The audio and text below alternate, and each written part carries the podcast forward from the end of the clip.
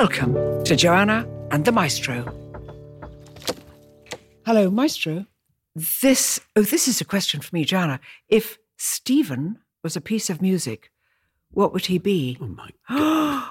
ooh, ooh, he'd be quite leapy and quite cross and quite, but actually he'd be divine and rather enchanting. I think I'd take him to his favourite. I think it would be Richard Strauss. And I would put him actually into that very last trio at the end of Rosenkavalier. That's very lovely. Except there's a women. But anyway, look, if he was a man, if he if he if he was a man, I'd have him as Cavaradossi. Mm, Lucevan le stelle. Okay, oh, and Stephen, if Joanna was a piece of music, what would she be? I'm simpering already. Ooh.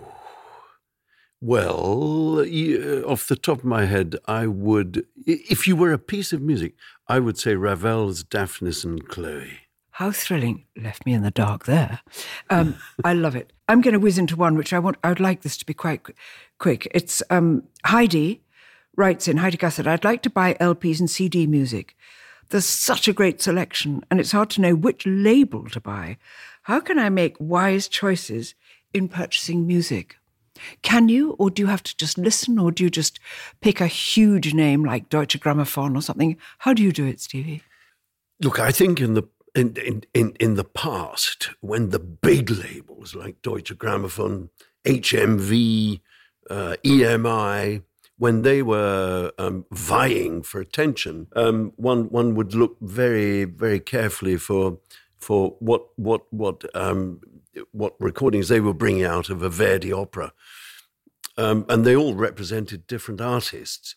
Um, but to cut to the chase, I'm so pleased you're you're still uh, buying for your collection CDs, um, and now vinyl is coming back, LPs, which uh, a lot of a lot of musicians, um, like me, for example, enjoy slightly more than digital CDs because they. Well, Heidi wants to buy LPs, so should she go to a vinyl shop and a shop? Yes, just- yes, there are- This is where you find things. Take it out of its sleeve, look at it, see that it's not badly scratched, but it probably isn't. I mean, we've been to terrifying places, landfill sites, where they're just shipping great, huge piles of of LPs which nobody wants. We've seen books being thrown away by booksellers with tears streaking down their cheeks, saying nobody wants to buy books, nobody wants these. We've got to stop this waste of all this beauty and magic. Um, I I would say that these days um, there are lots of small independent companies now because the, the larger companies have have largely evaporated. Um, their costs were too high, um, and nowadays you you you you'd you'd have a vast choice, and I wouldn't be I wouldn't be dissuaded by one label rather than another. However, there are extraordinary companies like Naxos, which um, uh, quite quite some years ago now began a series of modestly priced recordings, and th- th- what they have done is made available all sorts of music that wasn't previously available. Um, and you, I, I can't praise them enough. That, so that is a good a good benchmark, if you like. But pursue vinyl, Tracy. Pursue vinyl. Um, you, you'll have great fun. Here's something which is quite interesting. This secret person's called B. Dumbreck. So B. Dumbreck, I don't know, I don't know what your name is, but I'm going to call you B because that's quite sweet. B says, if you were to take a worldwide poll on naming the most famous painting and the most famous piece of classical music, the runaway winners would undoubtedly be the Mona Lisa and Beethoven's Fifth. Now, are these works the greatest painting, B asks, and classical pieces ever produced? Probably not.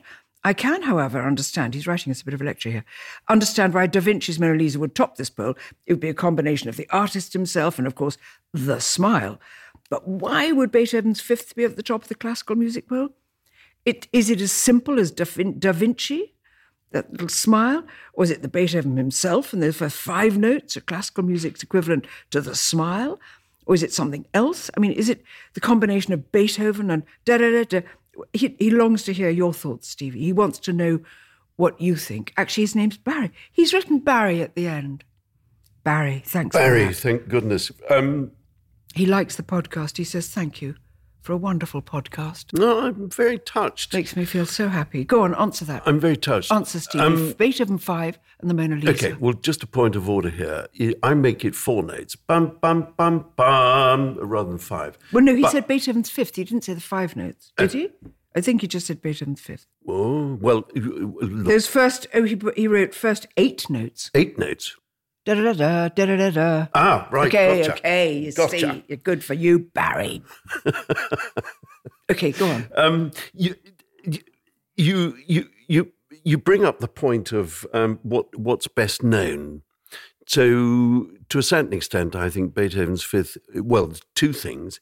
That, that that's a that's a very big hook, and we talk about hooks for songs and um, and riffs um, and and in, in in in classical music's case, um, that that opening is so identifiable and so simple. It, it's almost etched in granite, instantly memorable and never forgotten, really. But but also it became so important in in for us Brits in the Second World War. It was the call sign, wasn't it? Yes, um, that's right. So it, it's one thing what makes a work the best known because of course there are there's there's that wonderful film with Ryan Ryan O'Neal, um, Elvira Madigan, um, when when uh, the music is Mozart's Elvira Madigan concerto. I don't think that was Ryan O'Neal.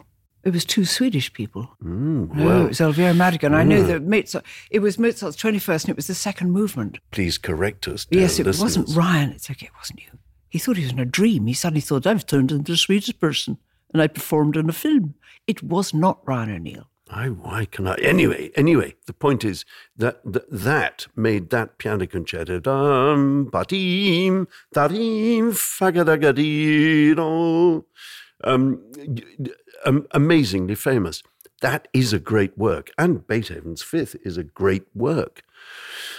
Um, I I think all of us, I, I think artists in particular, actually, um, don't like being identified by one thing they did because every piece of work they do is is different. They're saying different things.